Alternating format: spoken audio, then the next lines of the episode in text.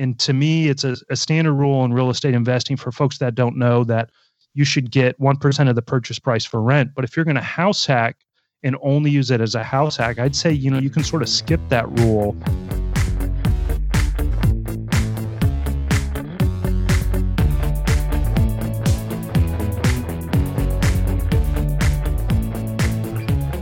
Welcome to the FI Show, where you'll get a behind the scenes look into financial independence. Here's your host, Cody and Justin. Hey, everybody, and welcome back to another episode of the FI Show. Before we jump in, let's check in with the co host, Cody. What's going on, man?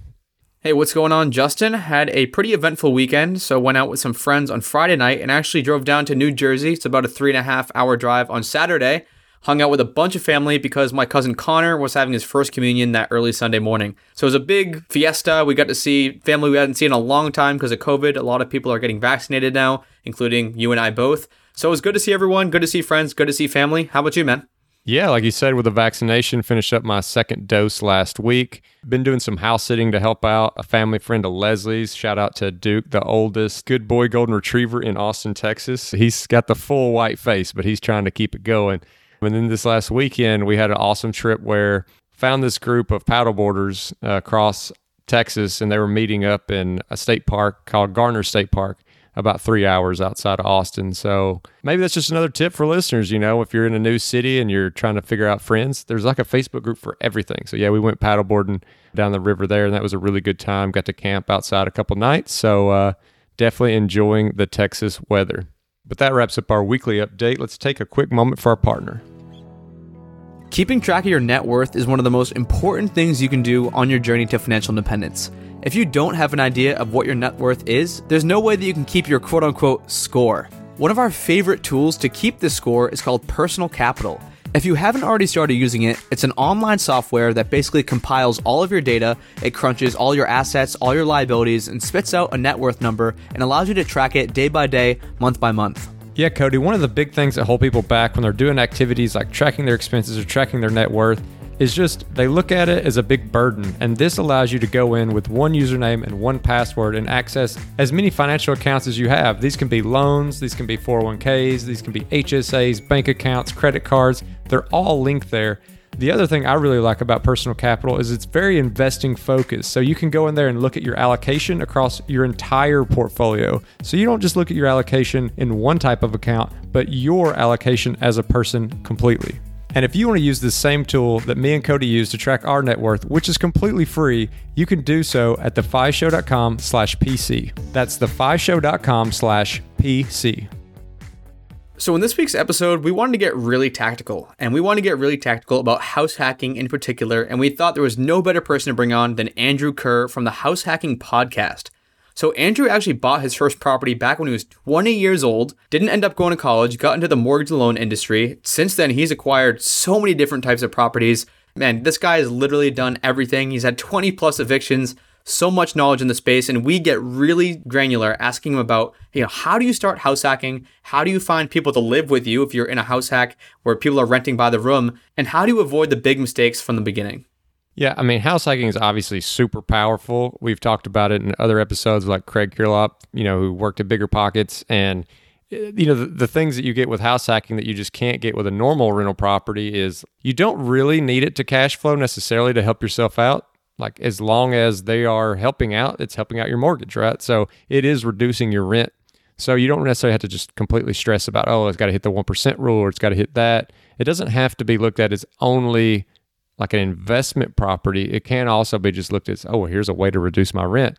Obviously, there's, you know, a lot of people have concerns about roommates and that sort of thing. But, you know, we talk about the different setups that you can have. Not all homes require you to really share space in order for it to be a house hack. Like there's a lot of houses that have an add-on room or an attic or like a garage space that's been converted to an apartment. So there's definitely something for everyone in the house hacking space. So it's for sure worth looking into.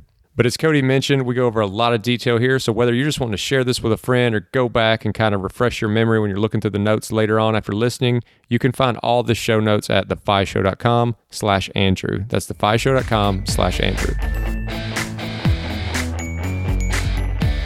Yeah, it was really just something that developed over the years. So, you know, I'm a, a, little bit older. I'm probably about as old as you can get and still be a millennial, but I actually bought my first house at 20 years old, and this was uh, 2002. So, really before the real estate trend started picking up. But I just had this idea of was getting ready to go rent an apartment with a friend, and I realized what we could pay for rent because I was in the loan and mortgage industry. I could buy a house, and my payment would be equivalent or less. And I was like, why? If my buddy, he can just rent a room from me. So why don't I do that? And now we've got a nicer place than we could actually rent.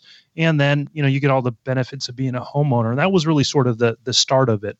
So I was actually just talking to a buddy recently kind of about this where, you know, you'll look at someone who has that entrepreneurial spirit or they'll start to do things like this and it makes sense from the outside looking in, but the part that maybe sometimes it's hard to teach or just a, an attribute that not everyone has is this appetite for risk, like this thought of like, well, yeah, I'll just go buy this. This will work. This will be fine, and just go with it. And that's the thing that maybe is holding some people back, even if they see it and understand it. So, I guess what made you feel so confident that like you weren't going to buy this house and there be and something terribly go wrong with it or whatever, especially at such a young age? What got you over the hump? Yeah, so maybe it was just stupidity, right? You know, early on, it's I didn't know better that things can go wrong, and you know, when you're young, you just think you're invincible. So I'd say a little bit of it was that, and then the rest was just my attitude of I'm 20, I've got 60, 80 years of life left. So if I make a mistake, worst case, I can file bankruptcy, and you know, I wasn't worth anything at the time. You know, some of the folks that I've I've actually talked with are the most risk adverse they really don't have very much to lose. And I was like, worst case scenario, you know, you might only have a net worth of a thousand dollars. So yes, you mess up on this deal. Worst case, what you're back at zero or you're negative, but then you file bankruptcy and then you're back at zero. So like take take that a little bit of that risk. So I think a combination of it was like just strategically thinking through, okay, what's the worst? What's the absolute worst part of the downside? Okay, that's actually really not that bad. And then the other part of it at that age was 20, just being a little dumb and thinking you're invincible and that nothing will fail. So it was that sort of weird pair of things.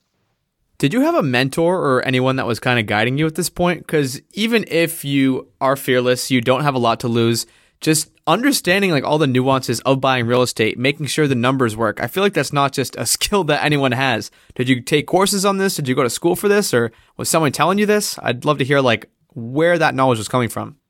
Yeah, so early on, you know, when I bought that first property, part of it was just I started in the mortgage industry. I didn't go to college. I wanted to do culinary school. My parents said, "No, we're not going to pay for that. You can never have a career." My dad was like the engineer at IBM, was there for his whole entire career.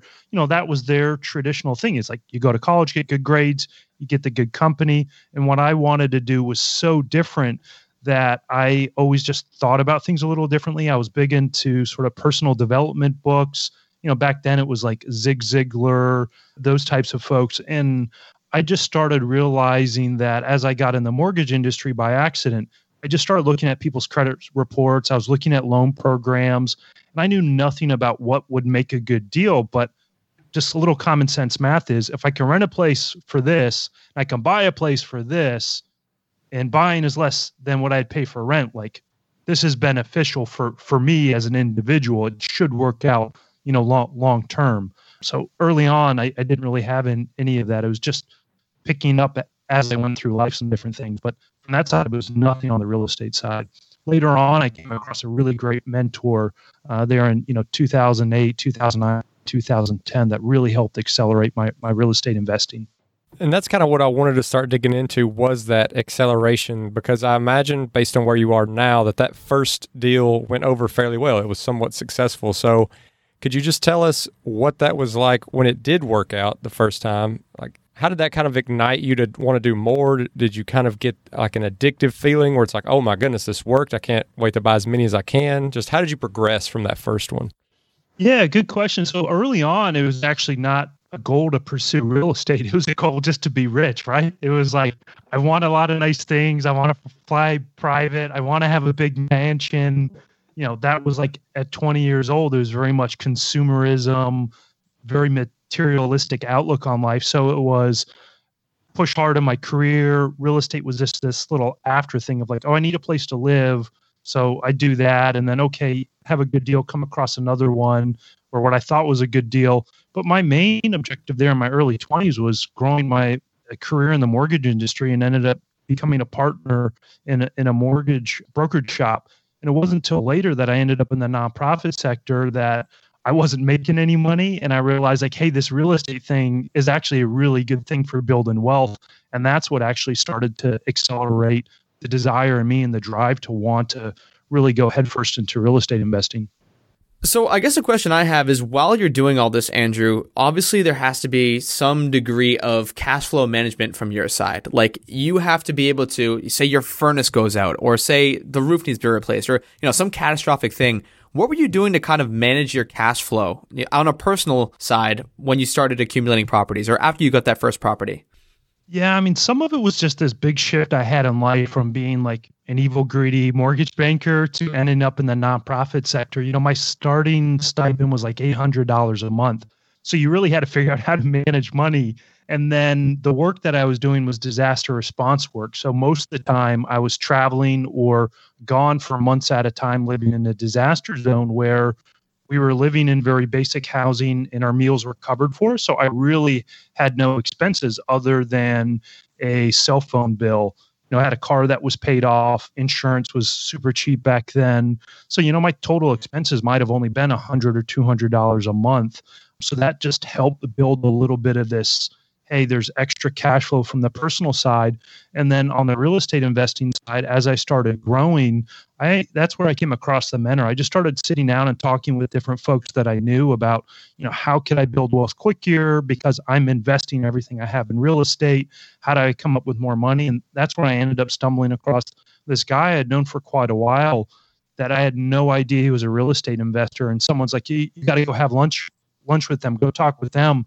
And I was like, why? Why this uh, Bill, this guy that we knew, he was a scientist, worked at the EPA his whole career, retired. He was in his 80s.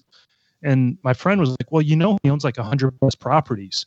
And then he was the one, him and his wife, took me up to the country club for lunch and they sat down and said, look, you know, here's everything we did right, we did wrong. You know, make sure you have reserves, you need capital on hand for when things happen. You need capital for getting financing. They sort of explained all of that side of it to me. And that's what really helped that side of it. And then also being in the mortgage industry, I knew when I did loans for other folks that there were reserve requirements. So that sort of cheap nonprofit salary helped build it for me on the personal side. And then the mortgage industry experience plus the, the mentors, what helped really sort of understand it on the real estate investing side. And not to give listeners too much whiplash, but I do kind of want to step back a little bit because we started this episode with you talking about I was just doing this to try to get rich. Like that was my focus was just to get rich as much money as I could. But then somehow you end up at a nonprofit with an $800 stipend. Like what led you down that path? And because that is a major mental shift that I think a lot of people would love to know. How do I go from being kind of greedy to being working at a nonprofit for, you know, a very reasonable salary? Yeah, it was a weird lifetime. I mean, you know, I was dating this woman. We've been dating several years. She had just finished college. You know, I had skipped college, was working, and then it was sort of at a place like we both knew we weren't ready to get married, but we thought we'd still be together just because we had been together for several years. And there was that bad breakup, that heartache made me look for something different. The business partner and I just had very different work ethics we joined up together because we were both top salespeople, but we both weren't great leaders and managers and had different styles. So then we ended up having a split in the business. And then also this thing came around there in 2007, 2008, this sort of financial collapse. And just, I was making good money, but I really just wasn't happy with life. And I had a friend that said, you know, Andrew, instead of going and getting drunk at the beach for 4th of July, why don't you come and volunteer with me? There's this organization that does disaster response cleanup work. And if you pay to get yourself there, they'll house you and feed you. You just got to work eight, nine, ten hours a day helping doing cleanup. And I was like, you know, it's so different than anything else I had done before. I'm in let's go try it. And that week turned into this sort of like two weeks to me just staying on as a volunteer and then ended up getting hired on uh, to work with them uh, full time doing business development and, and fundraising. And that was really sort of what that shift was, you know, bad breakup, romantic breakup, bad business partner breakup, financial crisis, just unhappy with life and looking for something different. And then, you know, is that nonprofit work that like it sounds cheesy, but like you actually felt like you had a purpose when you got up in the morning and you felt excited about what you were doing. And, you know, luckily I had no debt and I was in my sort of mid to late 20s and, you know, you didn't need a lot of money to get by. A couple beers at the end of the day was was cheap and easy for you. But at that same time, Andrew, you did have these rental properties that you had. So that was supplementing your income, I'm imagining, right? Well, at that point, after the crisis, I, I had zero. I, I had sold everything. I walked away with the split with the business partner. I essentially left the business with nothing. It was we could keep fighting and drain all the assets that we have, or I just said, I'm so done, I'll walk away. So all the money and equity we built up in the business too, I, I walked away with zero. So I essentially started 2008 with I had some money in an IRA, but I had no debt, but I, I wasn't really worth much at that point. Wow. Okay, so this is even better. So I really want to get tactical in this episode. That's kind of why we brought you on. You've done a bunch of episodes in your own podcast, the House Hacking Podcast, helping people with typically their first investment, which is a house hack. It's one of the easiest ways to get started in real estate. And so let's talk about a house hack. And it sounds like you've had some triumphs, you've had some failures. If I'm someone who, and this is a very open ended question, if I'm someone who wants to get involved, what are some red flags? What are some things I should look for when I am looking at that first house hack? Yeah, so house hacking is an interesting thing. And I almost say if you never want to get into real estate investing, do a house hack just to help accelerate your path to FI. But from the real estate side, it's the easiest way to get started. And the big piece of that is because you're qualifying for a home that you're going to live in. And that financing for a home that you're going to live in is very different. You know, you can use an FHA loan and only have to put three and a half percent down versus if you're buying an investment property, now all of a sudden you're having to put 20% down. And that's what really helps get folks started. But what I'll do is when I look for a property that I want a house hack or someone says, Andrew, you know, how, how can I go look for something? I look for a property that's a, a small multifamily or has a walkout basement, a garage apartment, a pool house, guest house, some additional space that can be rented out. Whether you want to rent it out to by the room, rent it out to college kids, rent it out to travel nurses, put it on Airbnb, whatever you want to do, but trying to find a property that has some extra space that you can rent out to offset part of those housing costs. And that's really the basic thing that you'll start to look at. And then you know, some folks will say, look, you got to look at the 1% rule. And to me, it's a, a standard rule in real estate investing for folks that don't know that you should get 1% of the purchase price for rent. But if you're going to house hack and only use it as a house hack, I'd say, you know, you can sort of skip that rule if it's not going to be a long term rental and, and look at it from the sense of, you know, if you're spending $1,500 a month at rent and you can go buy a house for two grand, but you're going to have a rental unit in there for 1500 bucks you know your all-in cost is 500 maybe it won't make sense as a long-term investment property but you just cut your housing costs in more than half and that's a win for a lot of folks. And the thing you mentioned there about like it's different because you'll be living there it's different financing are there any gotchas there? Like let's say you move in you're trying to do the house hack three months later you realize this is not for you and you go to move out or anything any other kind of gotchas people should look out for yeah, with a lot of the loans, when you're buying it for a primary residence, you're sort of required to live in it for a year. And, you know, a lot of that is based on the intention. So if you actually do move in and something absolutely changes and you decide to get out and sell, you'll be fine.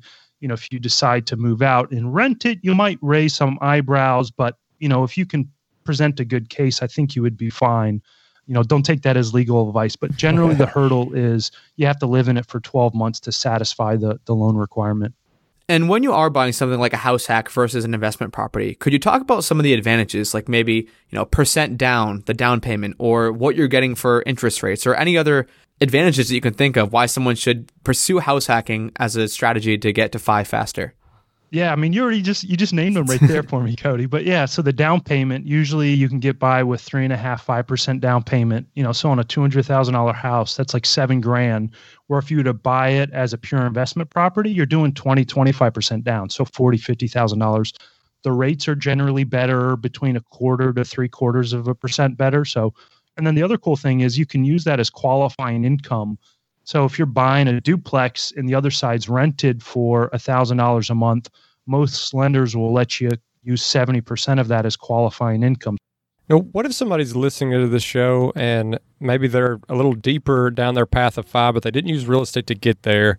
They don't have a steady income. Like, what is a way that they can still get into these things? Are you you came from this industry with mortgages and loans, so how can they qualify to get a loan like this if they can't show that they have a steady source of income?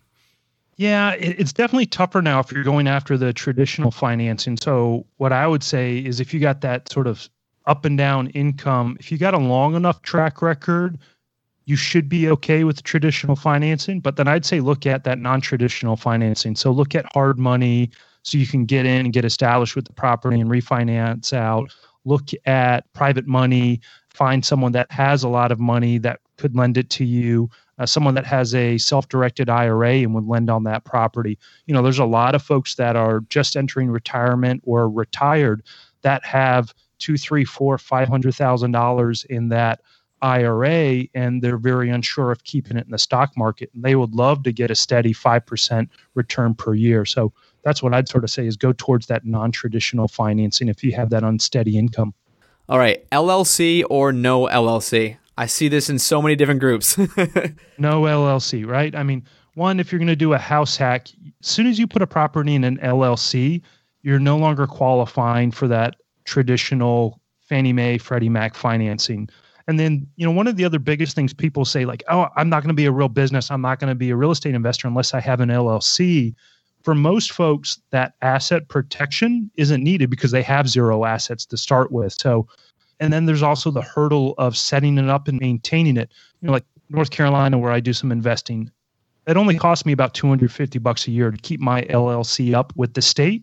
But there's other places in California where you'll spend $1,000 or more to keep that LLC up. So if you've got a property that's only cash flowing two grand or three grand a year, and you've got one of those higher cost states, you know, you could be giving out a quarter to a third or more of your cash flow on a property to an LLC to protect assets that could be protected via insurance. And then the other big thing I always notice, folks, they actually don't set the LLC up right. You know, they'll just use like a LegalZoom or something like that, where a good lawyer can shoot holes in it. And then they also don't separate everything. So if you're going to actually set up an LLC and have that protection and you want to have everything fully separate. And what folks will do is they'll buy a property, put it in the LLC, and then they'll use some of their own money or they'll have a lease written in their name and not the LLC's name and any good lawyer will say, oh, you know what? That's actually not a true separate entity. It's you. And now all of a sudden, if that asset protection just disappeared. So, you know, for most folks, they don't set it up right. They don't maintain it properly. And then the costs eat into a lot of their margin. There's definitely a benefit to them, but for most folks, no, no LLC. Now, what about after you've you've purchased the place, you found a renter, you're doing a house hack, and you're starting to get into things like insurance, whether it be renter's insurance, the home insurance. Like if something happens because of the renter, or if something happens like to the renter's things, you know, how does that work when you've got multiple people living in this kind of one dwelling? So you'd really want to talk with a good insurance agent, but what I'll always do is I try to be as upfront as possible with my insurance agent on what I'm actually doing. That way they can get me the proper insurance. So a lot of folks will say, "Oh, you know, I'm actually going to do Airbnb or VRBO do short term rental, and I, am not going to tell my insurance agent, and I've got insurance through Airbnb. Your normal insurance policy will be invalidated because if they find out you're doing Airbnb, most insurance policies will have you put on a short term rental rider. Might only cost you, you know, a couple hundred bucks a year. So I'd look at that. I also require all my tenants to have renter's insurance, and I tell them my insurance doesn't cover your personal belongings. If something happens to your personal belongings, it's not covered. That's why you need that rental insurance, and that's why it's required by your lease. It also helps add a, a layer of liability protection. And then a good insurance agent will actually tell you, like, let's build in some rent loss coverage. That way, if there's an issue and the property, is out of service, you can have that income coming in as well. And then they can add in some additional liability coverage for you too. And I know we are definitely not giving any financial, tax, legal, health advice on this podcast. But so a question I have is this is something we hear so much when people are getting involved or people who are already involved with real estate are the tax benefits. Now, how do those work with house hacking? Like, Can you depreciate the full value of the property since you're living in half of it?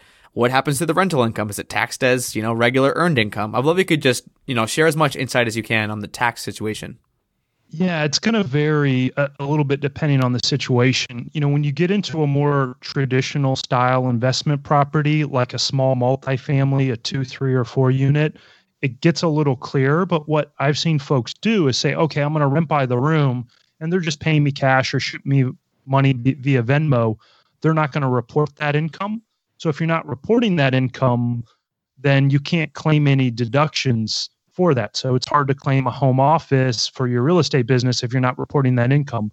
It's hard to depreciate that portion of the house as a uh, investment property if you're not declaring that rental income. And that's where it gets a little bit, you know, I always tell folks like, okay, yeah, if you don't report the income, yes, you might save a little bit of money on taxes, but you're building the foundation of a future business on shaky ground. Like do do it the right way.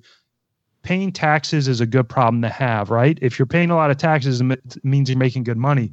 So, you know, in a traditional like single family, if you're renting by the room, what a CPA might do is say, great, you're living in the master bedroom, but the two other rooms are rental properties. So we'll depreciate that portion of the house versus on like a duplex they'd only depreciate half of it and then they wouldn't depreciate the half that uh, you're living in so you can still get those tax benefits but you actually got to report the income and then a good accountant will help you um, figure out the portion of the house to uh, allocate and depreciate now i know that this is kind of a thing that like any landlord will have to do when they're looking to put tenants into a property, you know, find the tenants. But I could imagine that having a house hack situation, especially if it is one of those where maybe they're in the top floor and you're in the basement, or maybe they're just in a shared room, something that where there's not a, a completely separate entrance and a, you know something's a little more personal that you really want to do your due diligence on finding that tenant. So specifically for a house hack where that might be the situation, you're crossing paths and stuff a lot.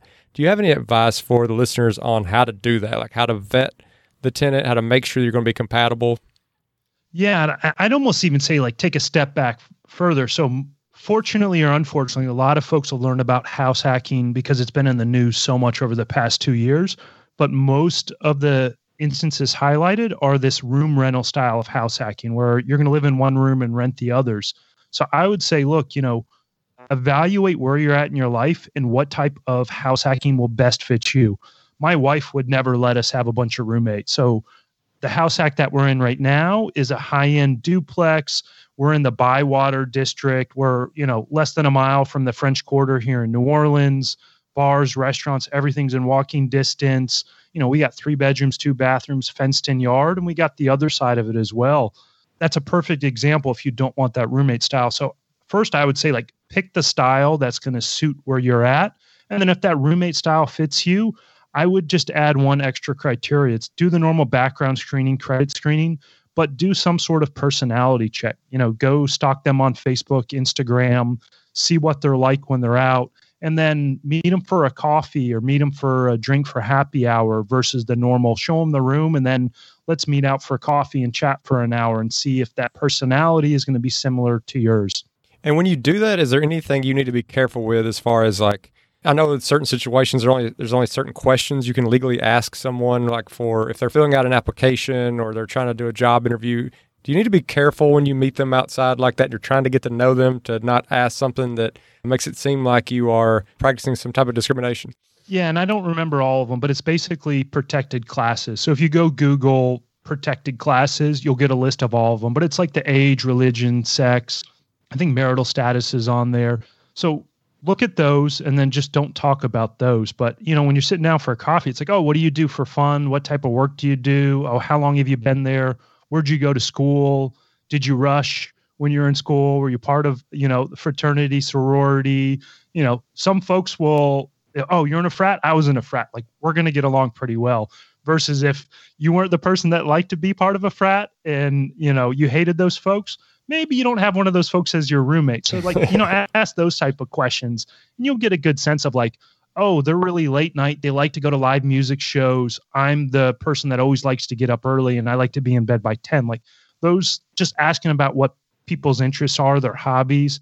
It's a little tough right now in COVID because most folks aren't doing a lot of anything, but you know, you can get some background info on folks and And that's a good way to do it in, by avoiding those protected classes. So I'm really enjoying all this tactical information, but I did kind of want to jump a little bit back into your story where you started actually really getting into real estate after you get into the nonprofits. You had the mentor who had like a hundred properties. So what did your path look like? Uh, you know, how did you start building up your portfolio? How large did it get? What felt like enough for you? Yeah, so we actually I, I started with college housing just because I was like, great, you know, I'm still in my 20s. Like if someone punches a, a hole in the wall, that's not going to bother me. I can patch that, no big deal. And then being that I was doing aid work in places like Haiti and Indonesia and Philippines, I sort of like this idea of community development. So I ended up in doing affordable housing as well. And part of that was while college housing was cheap, affordable housing was even cheaper to buy. And then the bar was really, really low where, you know, the properties that I was buying in sort of C class areas, rougher areas, you know, I walked in and a property I was doing a walkthrough. The tenant couldn't flush their toilet. They were filling up a bucket in the tub and doing pouring the bucket in to flush the toilet. So that was the bar of like other landlords that I was competing with. And I was like, this is a $20 toilet rebuild flapper kit, you know, at, at Lowe's and like could do it myself in half an hour. Go watch a YouTube video, go buy the $20 part at Lowe's and then change it. And that blew their mind like, whoa, it was broken and you fixed it in a day or two days. Like I've been dealing with this for three months. So that helped set the bar really, really low. And that helped sort of accelerate my path with a lot of cash flow. But that's where sort of where we started to go was college housing, affordable housing, really stayed in that until about 2016. We got up to, I think the peak was about 40 units between some single families, condos, and small multifamily. And what I ended up realizing was I didn't need tons of tons of units. I thought I wanted 50, 100, or 1,000 units, but it was sort of this idea of like I was building another giant business and I didn't want a business. I wanted that the cash flow, that financial security. So started selling off stuff and just reinvesting in larger syndications and then doing a little bit more of a higher end renovations and development. So like our third house hack, first property we, we bought when we moved to New Orleans was this old 1920s corner store it cost i think our, our purchase price was like 270 275 but we put about a quarter million dollars into it turning it into three higher end apartments. You know the property that we just moved into was a uh, historic home you know built in the 1900s applied for historic tax credits for it. So just renovation style projects so a few things that you've mentioned in passing just throughout the episode is like small maintenance stuff. You're like, you know what? I can patch that hole. If they punch a hole in the wall. I can fix that toilet. I can do this maintenance stuff. But a lot of people might not feel as comfortable as you might be, Andrew, doing this type of maintenance. I don't know if you could just give us a ballpark on like what someone should expect. But I kind of asked about this earlier, like just having like reserves. What can you expect to pay for maintenance on, you know, a typical house hack? Yeah, so you know, I'd say a normal just general handyman might charge you twenty to fifty dollars an hour to come out, and most repairs can be fixed in about an hour if it's not something major. And don't get me wrong, like early on, part of it because I had more time than I had money, I learned how to do a lot of stuff myself just because I wanted to save as much cash flow as as possible. Now, other than some custom trim work here or there, that I just like to do because it's fun, I don't do any of the work anymore. You know, we we hire it all out you know, electrical, HVAC, plumbing, figure you're going to be 100 to 150 dollars for a service call, and in most cases, those small issues can get fixed in an hour or two. So, you know, figure a service call for an electrical issue is going to run you 150, 200 bucks if it's something small. We had a unit next to ours. HVAC wasn't working, so we called the HVAC guy. The thermostat just went out. We needed a replacement thermostat. I think the bill was like 210, 215. You know, took them a little less than an hour plus parts. So easy stuff. You just want to make sure you have a, some of that money aside. And I think that's where a lot of folks get in trouble is they'll say, oh, this property is giving me $400 in cash flow, 600, whatever it is. They think they can spend all of that, but really you should be setting aside some of that for your maintenance that's going to come up whenever it happens to, and then some long term improvement. So the roof might be new now, but you're going to need to replace it in 20 years. So you should be setting aside a little bit of money every year. So when the roof goes out in 20 years, the money will already be sitting there. Another thing that I know people will have to look out for that I, I saw on your website that you have experienced like 20 different evictions. If someone ends up running into this situation, What are some kind of tips and tricks that you have? And I know that the the different laws, depending on which state you're in, like some states are highly protective of tenants, some are not. So I know that could be kind of difficult, but maybe just some of the things you've learned from that many evictions. Get a really strong lease and then enforce the lease. Let me preface that by, you know, the 20 plus different evictions that I've done was all in the affordable housing space. So some folks hear that and they get scared of like, oh, I never want to do a house hack or I never want to do real estate investment. Never had to evict anyone out of a house hack. I've never had to evict anyone out of my college housing or the nicer housing stuff that we've done. It all unfortunately happened in the affordable housing stuff.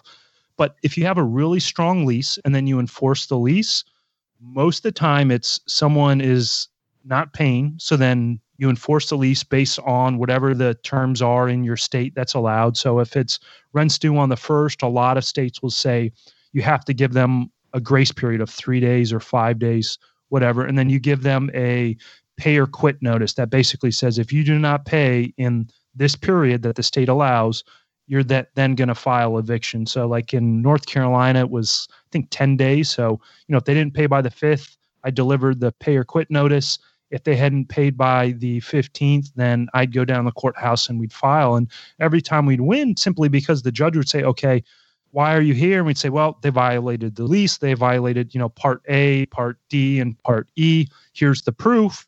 You know, here's where I delivered the notices. And then the judge would turn to the tenant and say, why this? And they'd come up with all sorts of excuses and stories and, you know, uh, woe is me and this and that. And the judge would say, well, that's nice and all, but you still violated the lease that you signed and you agreed to, and they delivered the notices properly. He wins the eviction case. So that's all I simply did was just file and get really strong leases and then actually enforce it. So, you know, some folks will say like, "Oh, well, I want to give them a little bit of a grace period and and let them caught up. I don't want to be a mean mean guy." I'd say, "Fine, if you want to give them a couple day grace period, still deliver the notices on time. That way if they are just buying time and pulling your leg, you already have that clock running. But uh, the really biggest thing there is having strong leases. And when you're going through that, like at the courthouse, were you just going in yourself, or were you also incurring some kind of legal fees? No, I, I only had to hire a, a lawyer once when someone appealed, and this is another reason not to have an LLC. So I had a bunch of properties in the LLC. I could represent myself in small claims court, but soon as they appealed it, it went to the appellate court. I could no longer represent my LLC in appellate court. I had to hire a lawyer. So a little bit of a downside there. But yeah, I guess I'm a glutton for punishment and I like to figure out things like I learn best by doing it and going through the process myself.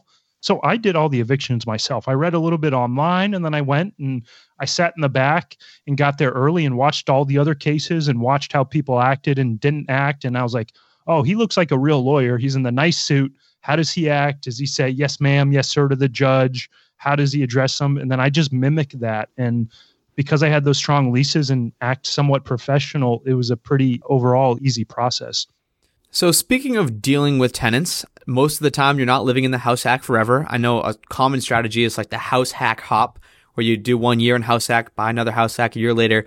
And so maybe you move far away from your house hack. How do you go about selecting a property manager that's suitable for your house hack? Yeah, the best way, if you don't know anyone in an area, property manager, is to get a referral from another real estate investor. So use BiggerPockets, find some online forum, a local real estate investors association, and just ask around of like who, who's the property manager that y'all use. And that's a great way to get a referral. And then what I'll do is I'll look at the property manager's fee schedule and really understand that. Do they charge an upfront fee for leasing a unit? Do they charge an annual maintenance fee? And then what percentage of the lease do they take? Do they charge a markup fee on parts and materials? Do they have an in-house maintenance folks? And that's one of the big ones that I'll look for is if they don't have anyone on staff for maintenance, you're paying a lot higher rate because they're calling out a third party where if they've got the maintenance guy on salary for 40 grand or 50 grand a year and they're managing two, three, four, 500 units, it brings that cost down quite a bit. So I'll just ask about all those different fees. And then when possible, I like to go interview them in person and meet with them. Like, is their office organized?